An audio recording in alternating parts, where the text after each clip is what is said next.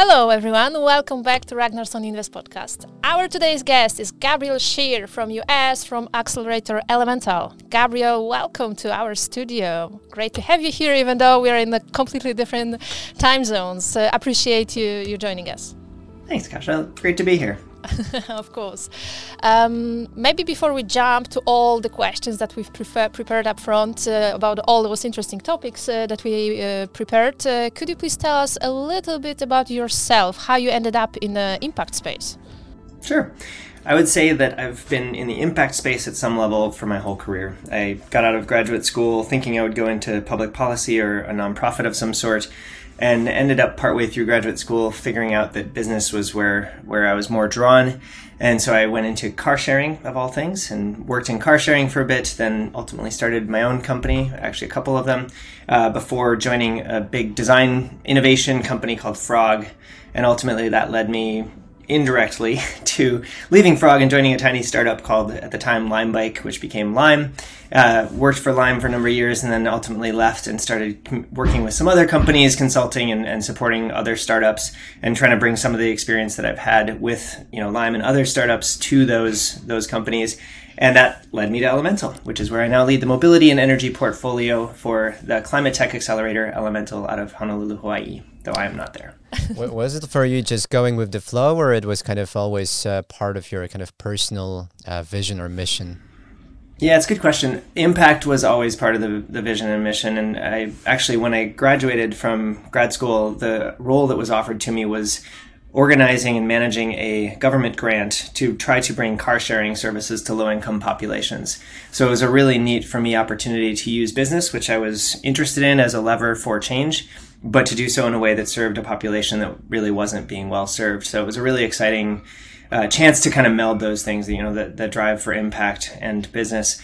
And I would say I've stayed the course on that, but to your question, have always kind of followed my nose and trying to find bigger opportunities to help more people and, and make the world better. Uh, but I, I, definitely haven't had a plan. It's been more following following my heart, following where I think I can make impact, and and I read a lot, and so seeing where things are going and trying to be there with them. Yeah, we, we quite often have this conversation on our side as well, like one how one thing leads to another, and surprisingly, after ten or fifteen years of of being in some sort of a journey, surprisingly, you end up in the space that you that you were supposed to be in. Mm-hmm. Um, yeah, so totally get your your point here. yeah, that's also how our careers uh, ended up uh, where we are now. But I also like how you casually mentioned, yeah, I've co-founded a couple of companies in the past, uh, but that also make me uh, believe that you're the right person uh, where you are right now in an accelerator working with founders and selecting them also to to join your accelerator. And that leads me to my first question actually. Um, if i'm a st- if i am a startup founder and i knock on your door how do you decide if you want to let me in? Oof. first i ask how you found me. Uh, so Elemental invests in an annual cycle. We're a nonprofit climate tech accelerator, so we're a little different from a VC uh, in in the way that we operate. Our application cycle is actually currently open, and would love to see applications from companies all over the world right now and through the end of May. But essentially, to your question, we are looking for a number of things. We're looking for climate tech first and foremost. Are you solving climate ideally with a very scalable solution? Because as we all know, IPCC yesterday reconfirmed we really, really need to do this fast and big. So that's first and foremost what we're looking for is how can we really impact things climate wise. Second, and very, very much right up there with climate, is are we helping people who need that help and who don't always get it? And so I would say that that manifests for us in two ways. One, we're particularly interested in traditionally excluded or underserved founders. Um, that is, founders who often don't have as much access to resources, whether it's funding or other resources to get their startups going. So we're really excited to find funders or founders rather, where we can support them, um, and they are especially founders who don't necessarily get support from normal channels. We're also very interested in solutions that serve those who are underserved. Uh, we think a lot about frontline communities, which are communities who are often those hit first and worst by climate change. So, people who might be living next to, for example, an energy generation station who are breathing the toxic fumes that come out of it. Um, does your solution solve for that? Does it help those people? Because, again, a lot of those folks are people without a voice who are, in a lot of cases, left behind. So, you know, we're we're not going to necessarily get all three of those things or those areas of focus on every startup or every founder, but we're definitely excited when we can find founders of that sort.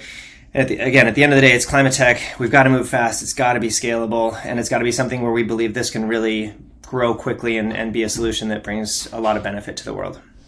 Maybe going a bit deeper uh, when it comes to your criteria. Let's say there is 100 founders applying. All of them are in the climate tech space, or all of them are some somehow underserved.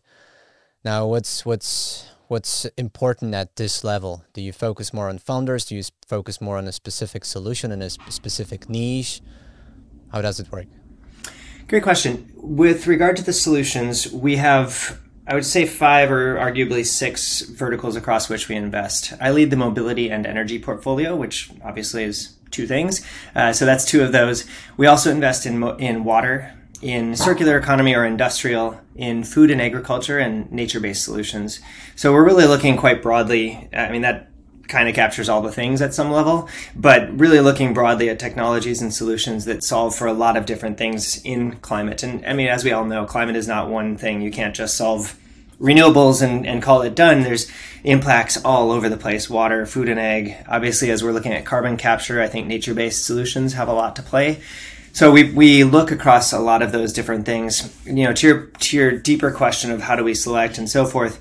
Every year we set investment theses for each of those categories, and those theses really are what are we focusing in on this year. And I'd say for me this year, looking at mobility and energy, I took a step back and was looking a lot at the portfolio companies we already have. In the case of Elemental, we've been investing since 2009, so we have about 150 or have had about 150 investments across that time we look for a lot of things when we're looking at, at new companies, but one of them is how do they complement that existing group? So, for example, I'm looking at maritime this year a lot, and I've got two companies already in portfolio who are doing something related to maritime. One of them, Forum Mobility, is working to electrify drayage, which are the trucks that move things around ports. So they're looking at how do we electrify that, which is really challenging, but it's at the port on land. Another company in the portfolio is called Mythos, and Mythos does autonomous boats. What they have been looking at at first is uh, it's called hydrography. It's the mapping of underwater surfaces, but they're also looking at offshore wind and how how are we going to actually serve offshore wind with you know boats and so forth. We don't have necessarily the number of operators that we need. So looking at how do we complement those? Do we add something in long haul shipping? Do we add something at near ports? Do we add something on inland waterways? So again, stepping back as we look at the portfolio, how do we complement what we already have? And then also, are there new gaps that have emerged through research? You know, that's globally, right? If IPCC says we really need some new technology to solve some new problem, you know, is there a new technology emerging? Are there new solutions? Nature based obviously is seeing a lot of innovation, for example. So look a lot at all the things happening, try to figure out how do we how do we how do we complement and bring something special to bear? And then one last thought on that is we focus particularly on first of a kind projects. So a lot of our funding, and you'll see in our funding this year, is dedicated towards supporting projects that try something new and that inherently by doing that are risky. And so with Elemental this year, our two tracks, which I'm happy to share you the, the track um, sort of information, but there's a strategy track, which is a $350,000 US check. The other one's a million dollar check, and that's for projects. And the idea of the project track is Give us something new, unusual, and untested, first of its kind, and let's de risk it together. We look for a cost share partner, but then the idea is you as an entrepreneur have a commercial solution already, it works, but you see a, an opportunity, a version two of that product that's maybe got to be totally redesigned and you need to build a team to redesign it. Or maybe it's a geographic change. You're based in Europe and you're launching in the United States, and we can help you do that. Or maybe it's something where you're switching who you're selling to. You used to sell B2B, and now you're looking at B2C or, or B2G or some other B to something. uh, but essentially, how can we help you de risk something that is inherently risky, a first of its kind thing? That again will bring a new idea into the world and really help uh, change things at scale. Mm-hmm. I hear that uh, from your perspective, that the, the feeling that I have is you're focusing strongly on the business and the product and the solution uh, as the main driver of, of the selection process. From our perspective, when we are thinking about shall we invest and put our efforts in, in a startup, we're looking from the perspective of a founder. So uh, we had the cases that I mean, we uh, look from our perspective, from but we kind of evaluate a bit more the founders themselves. Exactly. So th- that's what I that's what I meant. So uh, we have cases of investing in a founder with one initial idea and then it developed into something completely different uh, or generally different.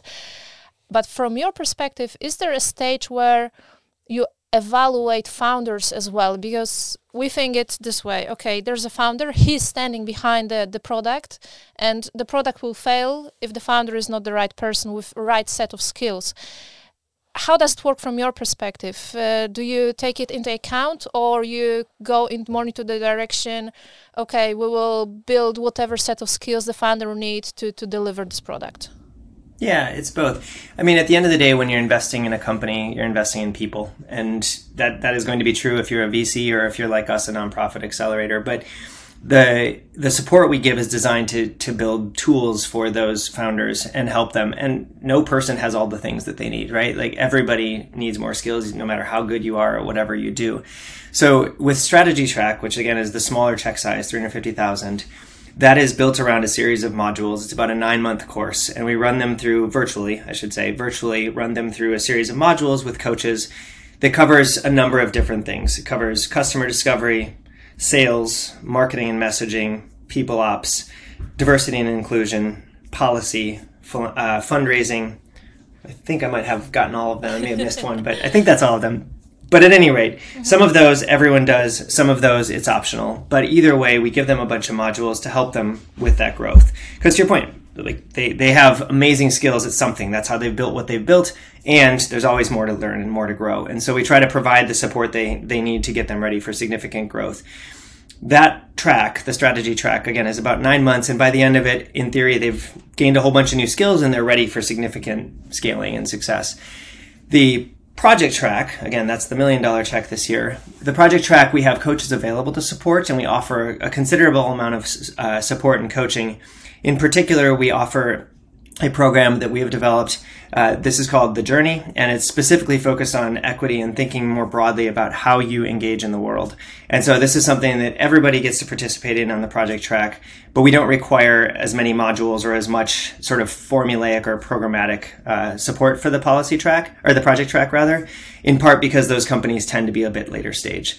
But in either case, we have coaches available and we have a number of people available to help. And, and these coaches are amazing. I mean, you, you look at the person who's leading up. Well, we have a couple of them on the fundraising side, and they've they've led rounds. They've done so much work on on fundraising, so they, they have deep experience that they can refer back to, not just sort of academic experience, but I've done this. I know how this works. Let me talk you through what I've experienced.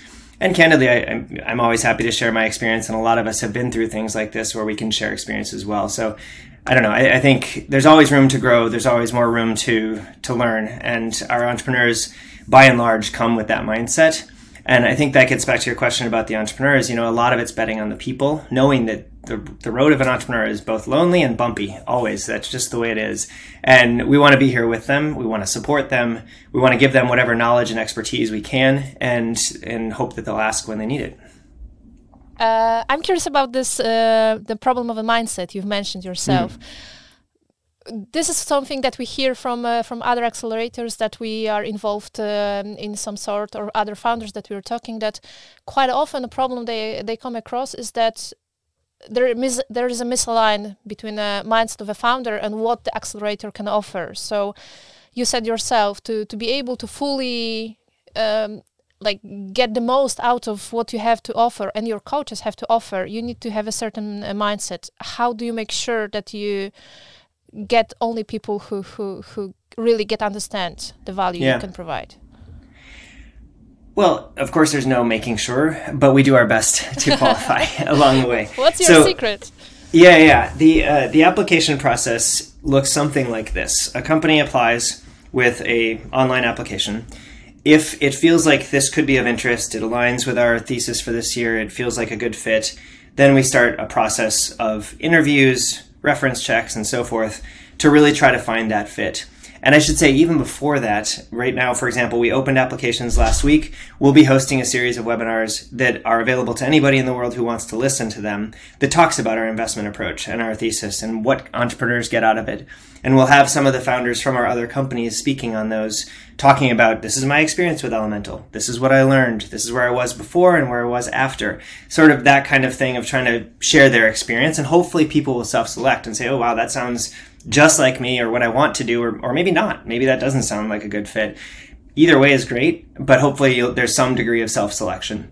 Uh, we're also pretty transparent about our values and what we stand for and what we're trying to build. And so my hope is that if you're thinking about applying, you'll take a read through. You know, we've got our five year mission statement on, or our five year um, plan on our website. We've got our mission on our website. You can learn a lot about us and figure out does this actually align with what I'm doing? Is it the right for me in this stage? Does this fit with my values? All that stuff. By all means, self select.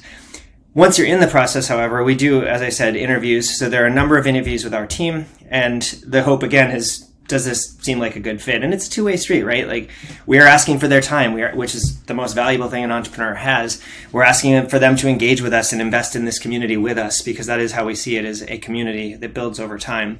And so the hope is that we find people who really fit with the values, with what we're trying to do, with what we call the ohana, which is a Hawaiian word for, for family.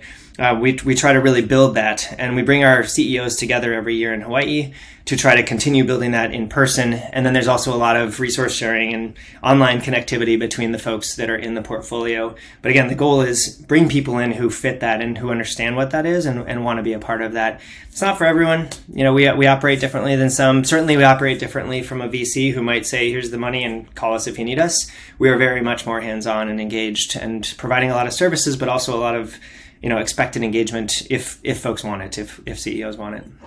Yeah, I believe it's an interesting problem to have. Uh, technically, you, you get applicants and they should kind of review your offer and see and kind of decide for themselves if there is a fit.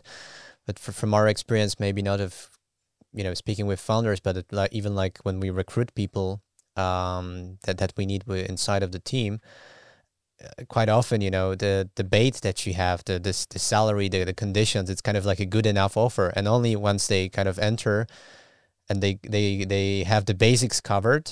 They kind of question okay so what's next? What's the next step for me? What kind of value i should get out of just getting a salary? So like in your case you have a very nice ticket size like 350 and the and the first kind of option is is a very nice uh, way to start a conversation i can imagine. But then um, yeah the question is if the curriculum is relevant uh, to to the people that you're trying to to uh, to engage. So um, yeah, like from my personal experience with with uh, different uh, accelerators, there was sometimes this mismatch. Like people didn't know why they were there. Uh, and funnily enough, also in cases where the, the accelerator didn't offer any money, and the, the mentoring was just a pure thing. Yeah, I I hear you. I think there is some of that. I mean, the ticket does attract, especially right now with a volatile and challenging fundraising market. SVB obviously has made that even more so, but um, I d- I don't think it can be about just that if you're the founder either that or you've got to be really good at hiding your intentions because yep. we do we do interview a number of times and we we sort of have conversations around like why why this yep. uh, we had a company last year that you know candidly i was really excited about what they were doing technologically and was looking at sort of the why why had they applied? And and we try to get at this in the interview. And honestly i think they're a company that will do very well. If i was betting just as a vc i think i would probably have said you know let's take a take a leap on this one. What it came down to in the end was we looked at what they were proposing to do with us and what the work might be. And it just didn't seem like we would actually be a big value add for them. Mm-hmm. It didn't seem like they needed us much. They were doing fine on fundraising. We would be another check and that would be good. But it just didn't seem like there was enough value fit and enough need there.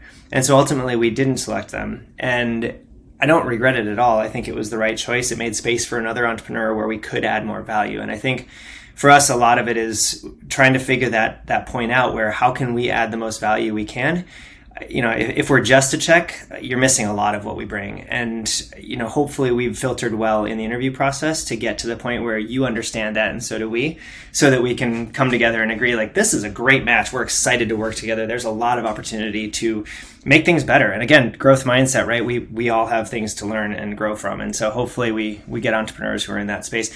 And I think honestly, if you look at the track record, uh, obviously I can't claim this. This is 14 year old organization uh, but we've had around 150 total uh, investments and I think around 25 exits. So it's people have done well over the years of figuring out how do we map this well and how do we you know connect dots in a way that's meaningful for both sides. It's a really cool example. And uh, was it a tough decision for you, or you're just used to those kind of dilemmas and you have a process in place that helps you to make a good decision every time you you see someone that kind of would add value to the portfolio, but not necessarily got got the value from your offer?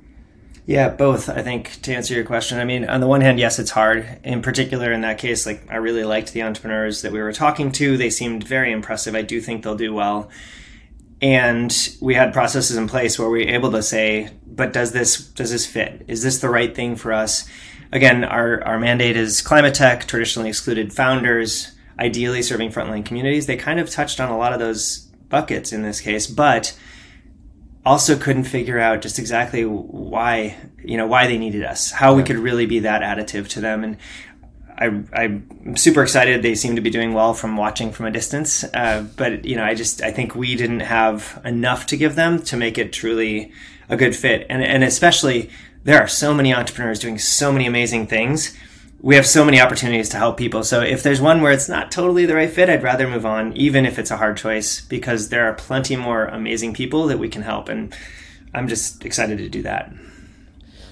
I was wondering about uh, what would be the one uh, good um, suggestion to founders who are considering joining any type of accelerator. And I think that might be a good advice. Like, put exactly this filter into your process, uh, pro decision process. Would that be a good fit? Would I get the most out of this uh, yeah. cooperation or not? Totally. I mean, if you're a founder, time is your single most valuable asset, right? If you're doing doing something, you're not doing all the other things that you should be doing, which is fundraising, building the product, building the team, you you name it. And so, I think the the cost benefit analysis really has to come down to opportunity cost. Is it the right fit where I get enough value and give value? And I think that's something that we see a lot in our portfolio is is companies who want to give to each other as well. Once they're in it, there's a lot of how can I help you? Like I, have been there. We have um, I mentioned we have our offsite in Hawaii every year, and last last fall when we had it, we had members of the leadership team of public companies sitting and chatting with companies who are still very early stage startups, and it was so amazing because the advice you can see being exchanged there. You know, we've done this. We went from where you are to now being a public company, and yet we have lessons to learn still. And so even though they were a publicly traded company, they had gone through that process there wasn't a, a, hubris, you know, there was still humility to say, I've got stuff to learn too. Like, what have you been seeing as a 12 person startup or whatever? Uh, but there's a lot of giving back. And I think to get back to your question, Kasha, it's as you're thinking about these things, is this something where I will get value? And then secondarily, and can give value back to the community? Certainly with Elemental, that's what we're looking for. And it may be that's not the case in other accelerators you look at. I would say to your question around selecting, you know, read through the materials on the website. That's a pretty basic thing, but it does tell you a lot about what what at least we are looking for and who we are and what our background is and why we're doing what we're doing. So I'd strongly encourage companies who are interested in Elemental or other accelerators to read through their website, read through what they say about themselves, what are they looking for, what are they trying to accomplish, and if it resonates, apply, and if it doesn't, maybe don't. Sounds simple. What's also pretty interesting about the, the value proposition is the role of uh, geography uh, in mm. the decision making process. Um, not sure how it was in, in your case, but I, I, have this feeling that after the pandemic, every accelerator is a remote one. So the question here is, you know, to what extent it matters? How? Why would it? Mm. Why should I pick an accelerator based in the U.S. apart from some local one to to where I sit? Yeah, happy to touch on that. We are and have been remote in terms of the services we provide our portfolio. That said, we are very much based in Hawaii, uh, specifically in the Honolulu area. We have a secondary office in the Bay Area in Palo Alto and, and San Francisco. We, I think, we do juggle, and I think this is a challenge for any organization now. We we do juggle that sort of on the one hand very place based culture and that's an organizational question of how do you build a culture? How do you maintain that culture, which often ties to place? And we started in Honolulu, we started in Hawaii. And in the early years, we were really focused specifically on Hawaii uh, based projects, Hawaii based companies. It gets hard to do that. There aren't necessarily enough companies, and we'd love to see more. And we'd love to keep doing projects in Hawaii and we now do projects elsewhere as well. And so I think that the challenge you have there as an organization is how do you maintain a culture? So we focus very strongly on trying to help our companies as well as as well as us as employees understand what is the culture of this place? And so when we go to Hawaii, it's not just let's go sit on the beach or sit in a conference room. It's let's go try to understand more deeply the culture that we are we are a part of here or connected to at least for a brief period of time. But to your question, it is it is global. We have companies in Europe, we have companies in Africa, in India, in APAC. They're all over the place. And so, on the one hand, we try to share Hawaii and the culture that we come from with them. On the other hand, we also try to understand and bring in some of their culture. And so, I think the why on why you would you know invest the time and the resources to apply for an accelerator that is Hawaii based, if you're, for example, in Germany as you are, uh, would be well, do we bring some value to you that you maybe don't see as much in the place that you are, whether that's Germany or elsewhere. Uh, some companies, as I mentioned on the project track in particular, look to us for funding to launch internationally. And so, for example, we're working with companies right now who have launched out of Europe into the US or into other places. We've got a company out of Australia that we've helped launch in the United States, a company out of the United States that we helped launch in Singapore. So we've got companies kind of using us as a launch pad for a lot of things there again i think about network and what can we bring how how can we bring value to you as well as the values that we bring. So if, if those align i think there could be potential there. When you talk about why this versus any other i think that's you know again opportunity cost. Do you have time to do multiple accelerators? Do you want to be place based you know if you're a german company who wants to stay in germany work in germany and have your team in germany i don't know that we do bring a lot of value to you relative to say you know a german accelerator but I think that's a question of time and opportunity. And what are your what are your goals? What are you trying to do? Are you trying to grow big, grow fast, go global? Are you trying to stay local? None of those are the wrong thing to do. It's more a question of what do you want to do? What's right for you?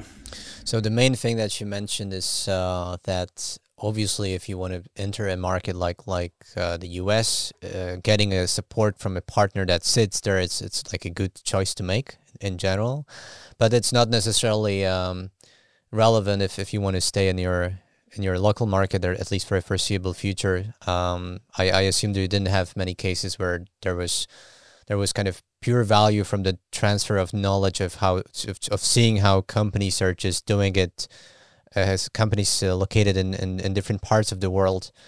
Uh, I, I assume it's a bit less relevant. It's it's more about entering specific markets and getting help with that. Mm, I think if I understand your question right, it's the, the value people can derive from seeing what other companies globally are doing. Is that accurate? Yeah, I mean, it's it's kind of uh, the mix of all of them. I mean, I think the short answer is yes. One of the things that's neat in my former position at Lime, I was working on a global role, and it was really interesting because I was working with cities all over the world, and they were all dealing with our bikes, our scooters, the challenges and, and benefits that those bring. And one thing that was really interesting and, and fun for me was to see that, frankly, most of the concerns were roughly the same. And also, sometimes you'd see innovation happening that you hadn't identified elsewhere. So we had a city, for example, that needed that well, we had identified that that often the first accident occurred when someone was riding a scooter on, on the first trip. So your first trip was likely to be one that was a little more dangerous because you haven't done this before. And so in Rio, we identified, oh, we could actually do a slowdown on that first trip. So we developed the technology for Rio to try it out. It worked, and then we could roll it out globally. And so you start to see those opportunities of like, oh, there's a problem that they've identified there, and maybe a solution or an idea that's a solution that they've also identified there. How do you take that and scale it? And I think that is the amazing part of the age we live in, right? Is that ideas, good and bad, can scale quickly, go global, etc. I mean, 30 years ago, I don't know, is that true? Yeah, 30 years ago, if I had a great idea somewhere, you wouldn't necessarily know about it for years and now you can know about it five minutes later. And so, I mean, what an amazing thing, right? You can you can take those lessons learned and you can quickly leapfrog to better ways of doing things. And I think as a global accelerator, we have that opportunity to be the conduit for that knowledge and to be able to say, "Whoa, there, there's this thing they did in Australia." That I think would work really well in the Netherlands. Let's try it and share that across our companies and our portfolio. And so a lot of that comes back to information sharing, communication. How do they all talk to each other and making sure that we do have the trust to say, I ran into this challenge. Here's the solve. You guys could try this out too. And it's fun to watch that chatter happen, you know, to see those lessons be shared. So it's not only about uh, an accelerator as an organization itself, but also who joins it and what are the other uh, startups in the portfolio and uh, the ones that already have gone through the through the acceleration process and also the ones that are applying as of now. Yep. Cool. Yeah, I mean, I think for me at least, the the people that seem to work well often are those who have both the pride and confidence in what they're doing, but the humility to know they don't have all the answers and the willingness to share.